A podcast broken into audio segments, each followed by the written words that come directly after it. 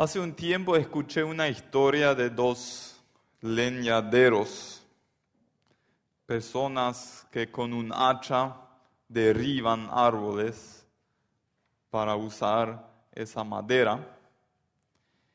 Había uno joven y uno un poco más de edad que habían conseguido un nuevo trabajo en una empresa y estaban iniciando juntos su nuevo trabajo como leñadores.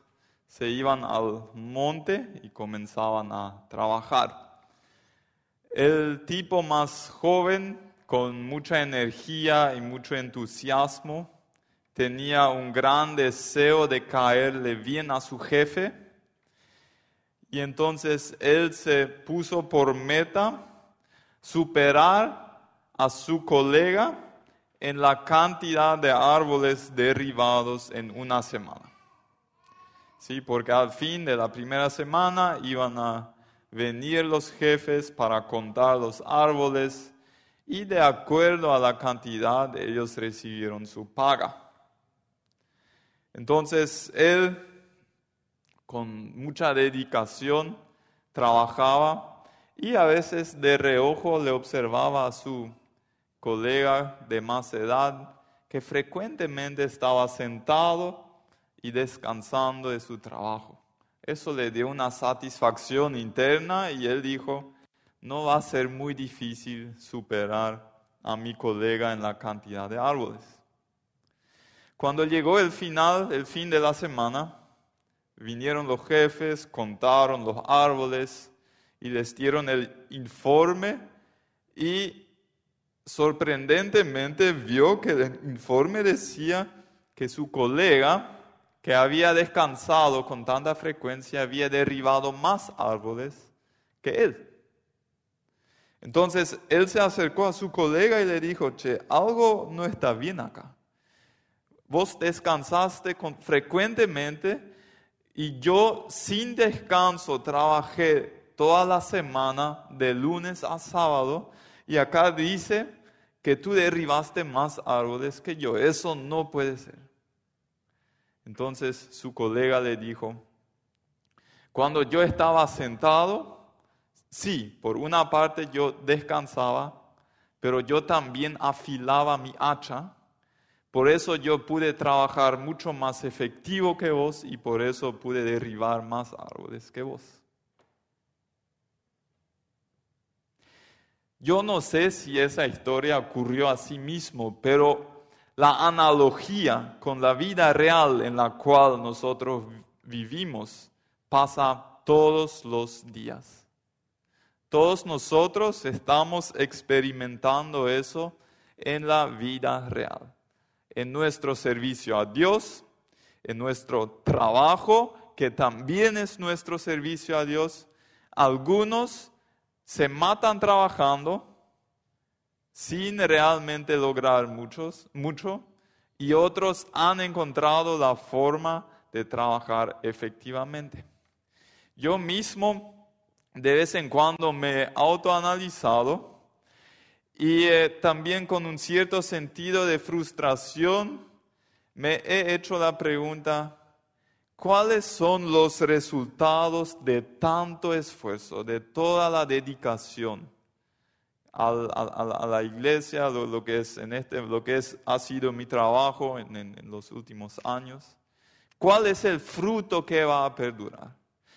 ¿Y cómo puedo encarar mi trabajo? ¿Cómo puedo afilar mi hacha para que realmente haya un fruto que perdura?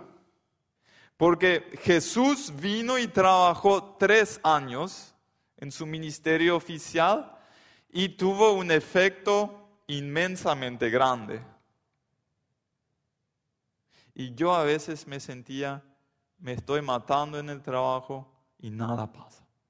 ¿Por qué así? Una cierta frustración.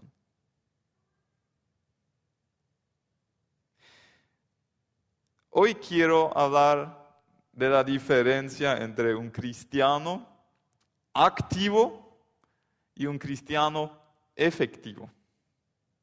Y cuando hablo de un cristiano efectivo, con efectividad, me refiero a la capacidad de trabajar sincronizadamente con el actuar del Espíritu Santo en mi vida, porque es ahí donde mi trabajo comienza a tener resultado. Si trabajo con buenas intenciones, pero no sincronizado con el Espíritu Santo, también voy a dedicar muchísimo esfuerzo, pero no voy a tener resultados que valen la pena. Y queremos para eso leer el texto de Marcos capítulo 1, del versículo 35 al 39. Y otra vez, Jesús acá es nuestro ejemplo para aprender cómo puedo hacer un, un trabajo efectivo. Y quiero mencionar cuatro mentiras que suelen marcar a muchos cristianos que con buenas intenciones se meten en el trabajo, pero no logran a veces la efectividad en el sentido como lo describí. Lo que no quiero con esta prédica es animar a los perezosos a seguir siendo perezosos. ¿Sí? Hay un autor que escribió un libro muy interesante, Dinero, Sexo y Poder en la vida de un cristiano. Y él, entre otras cosas, dice, en nuestra cultura muchos han caído en un extremo, la adicción al trabajo, y muchos han caído en el otro extremo, son la, una presa de la pereza, son vagos. Hoy quiero hablar más al primer grupo y muchas veces los cristianos dedicados nos encontramos en ese grupo, los que mucho servimos, los que mucho trabajamos y no quiero hacer una gran diferencia entre el servicio en la iglesia y el trabajo secular porque nuestro trabajo secular es igualmente nuestro servicio a Dios como nuestro el servicio dentro de la iglesia. E, esa diferencia en los ojos de Dios no existe. Entonces, cuando hablo de servicio o de trabajo, me, me refiero a los dos. Marcos 1, del 35 al 39. Acá Jesús otra vez nos sorprende y nos confronta con algunas cositas que Él hace. Más con lo que hace que con lo que dice. De madrugada, Voy a parar mi lectura. En los versículos antes habla de que Jesús había tenido un, día lleno de trabajo. ¿sí? Había predicado en la sinagoga, había sanado a mucha gente, o sea, había trabajado duro y el próximo día de madrugada, y ahora sí leo, cuando todavía estaba oscuro, Jesús se levantó y salió de la ciudad para ir a orar a un lugar solitario. Simón, que es Pedro, ¿sí? Eh, Simón Pedro, y sus compañeros fueron en busca de Jesús. Y cuando le encontraron, le dijeron, todos te están buscando. ¿Quiénes son esos todos? Son las personas a las cuales Jesús había servido el día anterior. Querían más de Jesús. Entonces Jesús contestó, vamos a los otros lugares cercanos, también allí debo anunciar el mensaje, porque para esto he salido. Así que Jesús andaba por toda Galilea anunciando el mensaje en las sinagogas de cada lugar y expulsando a los demonios. Lo primero que me llama la atención acá es la capacidad de Jesús de distanciarse de su trabajo para recargar sus pilas. ¿Sí? había trabajado, trabajo que le esperaba. La gente le esperaba. La gente le exigía, vení, te necesitamos. Pero él igual tenía esa fortaleza interna, no se dejaba dominar por el trabajo. El trabajo no era lo más importante para Jesús en su vida. Y cuando digo eso, estoy muy consciente que, que, es, que me arriesgo diciendo algo así en una iglesia menonita donde el trabajo es un valor, pero altísimo. ¿Sí? A veces confiamos más en nuestro trabajo que en Dios mismo. ¿Sí? Pero es, y no lo vemos solamente acá. También vemos que cuando Jesús inició sus tres años de ministerio oficial, ¿cómo inició su trabajo? Inició retirándose por 40 días. ¿Quién de ustedes inició a su, su trabajo? Retirándose. Yo tuve el privilegio de iniciar así mi trabajo. Yo justo cuando comencé a trabajar en esta iglesia hace ocho años, me casé el 5 de enero y ahí me retiré por una semana. Ya me pagaban esa semana. Qué bueno fue la iglesia conmigo. Después quería renunciar después de esa semana porque había ganado y ya había disfrutado la vida. Eh, pero no fue esa misma la, la, la, motivación, la motivación fue otra, otra sí. Y la gran mayoría se casa una vez en la vida nomás y eso está bien. Entonces la iglesia confiaba que eso no se iba a repetir en mi vida. Entonces Jesús sabía recargar pilas. También es llamativo eh, en la creación, ¿sí? hay seis días de creación. Al hombre y a la mujer Dios le crea en el sexto día. Entonces, el séptimo día fue el día de descanso. ¿Qué significa eso? El primer día entero que, que vivían Adán y Eva fue un día de recreación, de descanso, de adoración. Eso daba esa, eh, eh, con eso Dios le transmitía a ellos, yo no les hice en primer lugar para hacer máquinas de trabajo yo les hice para tener comunión conmigo.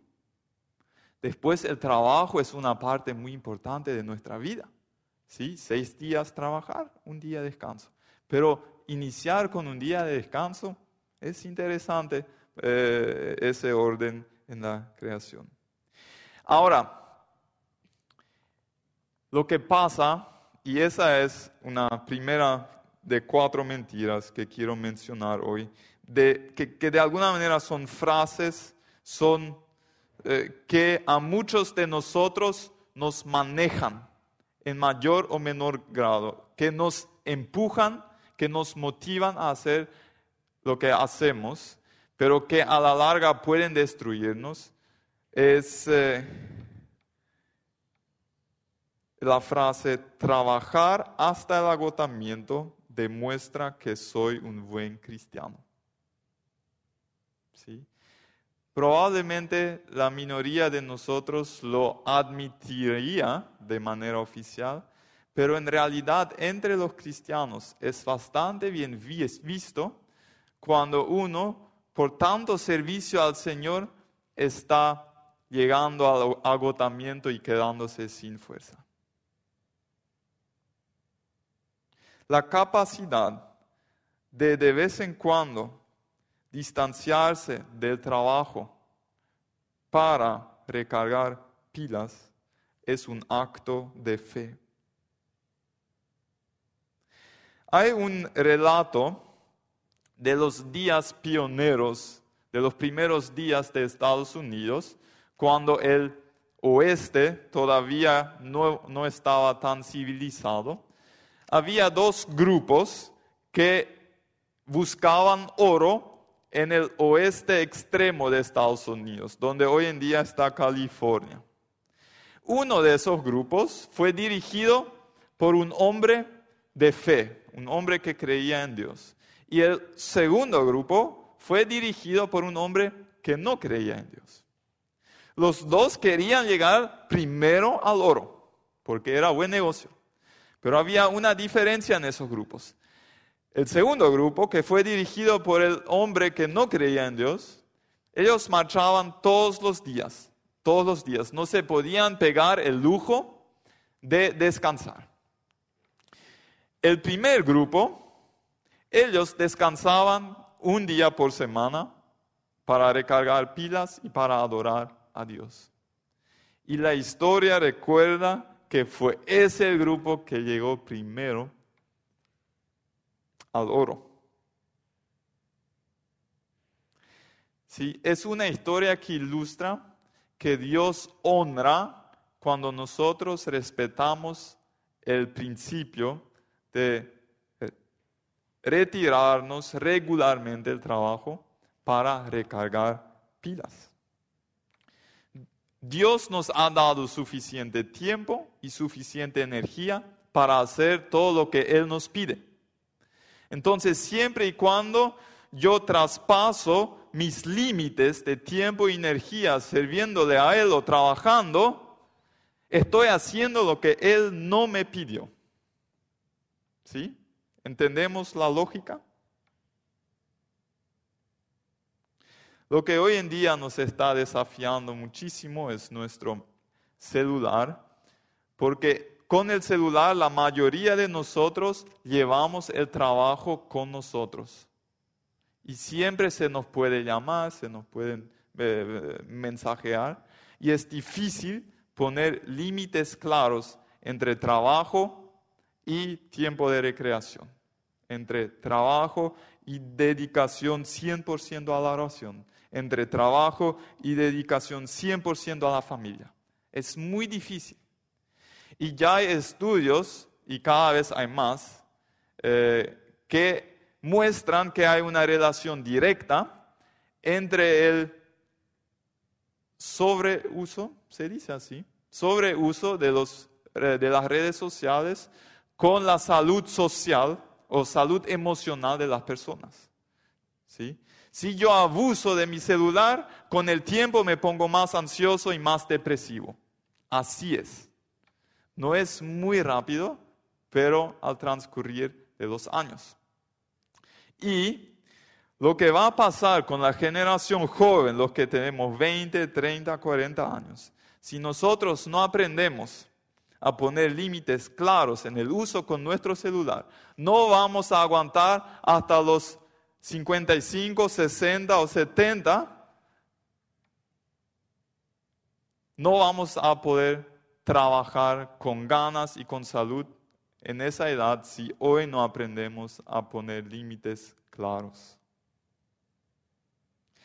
¿Cuáles son algunas razones por las cuales las personas creen en esa mentira o se dejan eh, motivar por esa mentira? Trabajar hasta el agotamiento demuestra que soy un buen cristiano. Algunos trabajan tanto porque quieren evitar tiempo con su esposa o con sus hijos. ¿Sí? Cuando en casa van mal las cosas, dan la excusa del trabajo y están muy motivados a hacer más de lo necesario en el trabajo. Puede ser una razón. Otra razón puede ser una autoestima débil. ¿Por qué? Si constantemente puedo dar señales que estoy súper estresado por tener tanto trabajo, indirectamente puede ser que yo esté buscando reconocimiento de la gente porque van a decir, wow, ese tipo trabaja tanto, por eso está tan estresado. ¿Sí? Puede ser, puede ser una señal. Puede ser el miedo a que otros piensen de mí que yo soy un irresponsable. O puede ser el miedo de no ser aceptado por Dios, o sea, con el servicio, con mucho servicio en la iglesia, yo me quiero ganar el amor de Dios. Es una motivación equivocada. Vamos al segundo, si no, no terminamos. ¿Cuál es el segundo? Es después en los versículos 36 y 37, eh, vemos la reacción de Simón con sus compañeros cuando Jesús se levantó temprano para apartarse para la oración. Sí, entonces Simón y sus compañeros fueron, y acá algunas versiones bíblicas dicen, fueron en apuras, o sea, bajo presión de tiempo, querían encontrar a Jesús lo más rápido posible. Y le dijeron, cuando finalmente le encontraron, le dijeron, todos te buscan, todos te buscan. Lo que los discípulos querían lograr es que Jesús no desaproveche esa gran oportunidad de lucir ante la gente, de hacerse popular. Creo que la intención no fue mala, pero ellos fueron empujados por una mentira, y es la segunda, eh, que muchas veces hoy a nosotros nos puede empujar, también nos puede motivar. Y es lo siguiente, que muchos soliciten mi servicio me da importancia. Que muchos soliciten mi servicio me da importancia. Nuestra cultura en la cual vivimos y también en la iglesia nos hace creer que cuanto más gente necesita algo de mí, agrega al nivel de mi importancia. Hace algunos años tuve el privilegio de participar en una expo negocios. Es un, son dos, tres días llenos de charlas con donde vienen gerentes, empresarios de todo el mundo eh, para dar charlas para empresarios y gerentes. Y me acuerdo de una de las historias que una de esas personas eh, comentó ahí en ese evento. Fue, eh, comentó el caso de una empresa que estaba ofreciendo un servicio y que tenían el siguiente desafío ellos no lograban atender a sus clientes con la rapidez que le hubiera gustado, porque siempre se formaba una fila y la gente tenía que esperar hasta que llegue su turno. Y ellos pensaron, si nosotros podemos agilizar nuestra manera de trabajar y de atender a los clientes, entonces vamos a poder ganar más clientes, vamos a poder abarcar más clientes y las ganancias de la empresa van a crecer. Entonces se pusieron las pilas, encontraron el sistema y pudieron trabajar más rápido y desaparecieron las filas. Pero ¿cuál fue la reacción de la gente? Sorprendentemente, los clientes bajaron y los ingresos bajaron. ¿Cuál fue la conclusión? La conclusión es la siguiente. Si las personas ven que acá hay una fila esperando el servicio de una empresa o queriendo comprar un producto, el producto, el servicio tiene que ser de altísima calidad, entonces yo prefiero colarme en esa fila que entrar en un restaurante, por ejemplo, que está vacío y donde no hay cliente. O en otras palabras, cuanto más personas buscan el servicio, más importante son las personas. Y en el caso de las empresas o de un médico, creo que muchas veces tienen razón también. El problema viene cuando yo creo que mi valor personal aumenta cuando mucha gente necesita de mi servicio. Y acá obviamente Jesús no fue manejado por, por esa frase. Porque si ese hubiera sido el caso, él sí o sí se hubiera, se hubiera levantado de su oración y vuelto al grupo de ayer, porque ahí había mucha gente esperándole. Pero Jesús sabía su importancia, que no dependía de que mucha gente buscara su servicio. Él sabía su identidad. Yo soy hijo de Dios. No necesito que todos eh, me quieran, que todos me alaben. No necesito ser popular para sentirme importante. Vamos al tercero. Versículo 37. ¿Cuál fue la palabra que Simón Pedro usó para hablarle a Jesús? Fue la palabra, todos te buscan. ¿Qué quiere decir eso? Pedro se dejaba manipular, se dejaba manejar por una tercera frase, que fue, soy un buen cristiano si agrado a todos. Soy un buen cristiano si agrado a todos. O sea, para Pedro fue claro, Pedro fue contundente. Jesús, hay mucha gente que, espera algo de ti, no, en realidad no tenés otra opción que volver para servirle a ellos. Si nosotros nos dejamos motivar por esa frase en nuestra vida, yo soy un buen cristiano si le agrado a todos, fácilmente vamos a poder, vamos a ser una presa de la gente manipuladora. ¿Qué hace la manipulación? La manipula el, arma principal de la manipulación son sentimientos de culpa. ¿Sí? Si una persona logra que el otro tenga sentimientos de culpa, la puede manejar como ella quiere. ¿Sí? Y si ahora, si, si lo más importante en mi vida es complacerle a todos, nunca decepcionar a nadie, entonces fácilmente las personas que saben manipular a mí me van a manipular como ellos quieran. Y acá necesitamos aprender la capacidad de aguantar el sentimiento cuando a veces no le agrado a alguien. ¿Sí? Y eso puede doler. Hay familias en, las cuales el, patrón de la manipulación a través de los sentimientos de culpa es muy fuerte. ¿sí? Y esa frase es como, por tu culpa me va tan mal, ¿sí? y eso tiene miles de variaciones, es una frase manipuladora. No viniste cuando te llamé, por eso me fue mal. Es una frase manipulación. Y entonces la otra persona necesita entender, cada persona es responsable por sus propios sentimientos. Yo no soy responsable por los sentimientos de mis padres. Sí, yo soy responsable de honrarle a mis padres. Pero si ellos no están felices, yo no tengo la responsabilidad. Claro, si hice algún error, algún pecado contra ellos, necesito aclarar eso.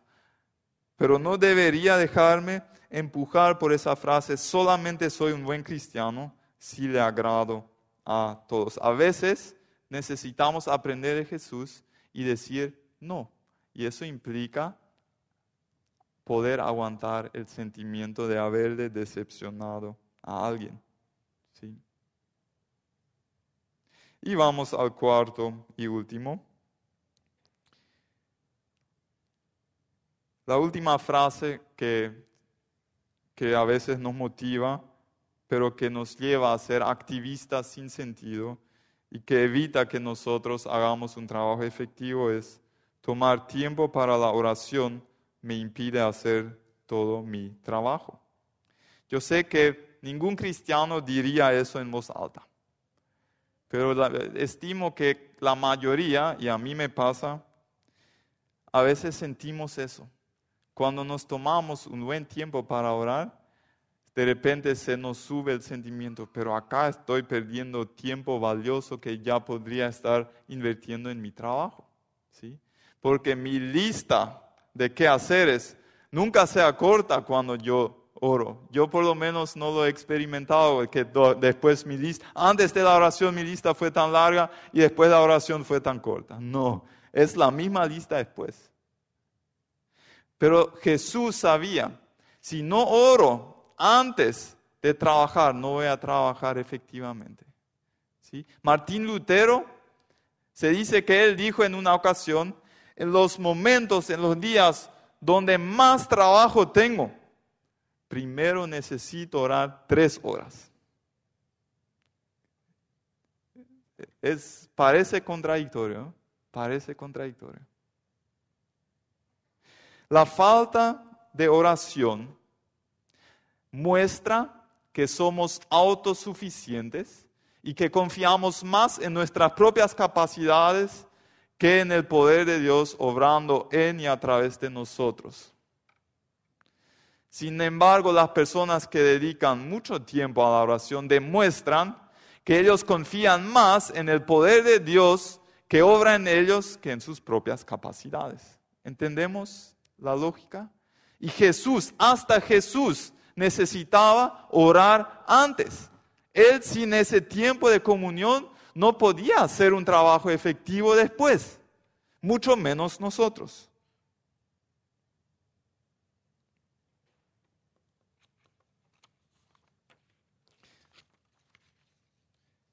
En el estudio en SEMDA en la materia de liderazgo, estudiamos un libro con el título Siete hábitos de gente altamente efectiva de Stephen Covey. Un libro que en todo el mundo, o por lo menos en muchísimos países, se está leyendo. Y no voy a, no voy a darles un resumen completo, pero una cosita. Eh, Stephen Covey, el autor, dice que las personas altamente efectivas saben manejar la dinámica entre lo urgente y lo importante en su vida. ¿Qué quiere decir con eso? Hay cosas urgentes pero no importantes en nuestras vidas y hay cosas importantes pero no urgentes en nuestra vida. Y las urgentes suelen reemplazar a las importantes si nosotros lo permitimos. Por ejemplo, una cosa urgente podría ser una gran cantidad de las llamadas que nosotros recibimos. Son urgentes en el sentido de que si no atiendo ahora, eh, alguien se queda decepcionado o tiene que volver a llamarme después. Son una, una gran cantidad de los mensajes que nosotros recibimos. Son urgentes, pero muchos no son muy importantes. Por otro lado, hay cosas importantes pero no urgentes. Por ejemplo, dedicar tiempo a la familia. Es importante, pero nunca es urgente. ¿sí? Porque si ahora no lo logro, mañana tal vez lo pueda hacer. Orar es importante, pero nunca es urgente. Descansar o recrear es importante, pero nunca es urgente. Las personas altamente efectivas saben manejar sus vidas y no permiten que las cosas urgentes le reemplazcan a las importantes. ¿Sí? Es un arte de vida que Jesús te muestra acá. Él estaba orando con su Padre, algo importante, y lo urgente, él dejaba esperar.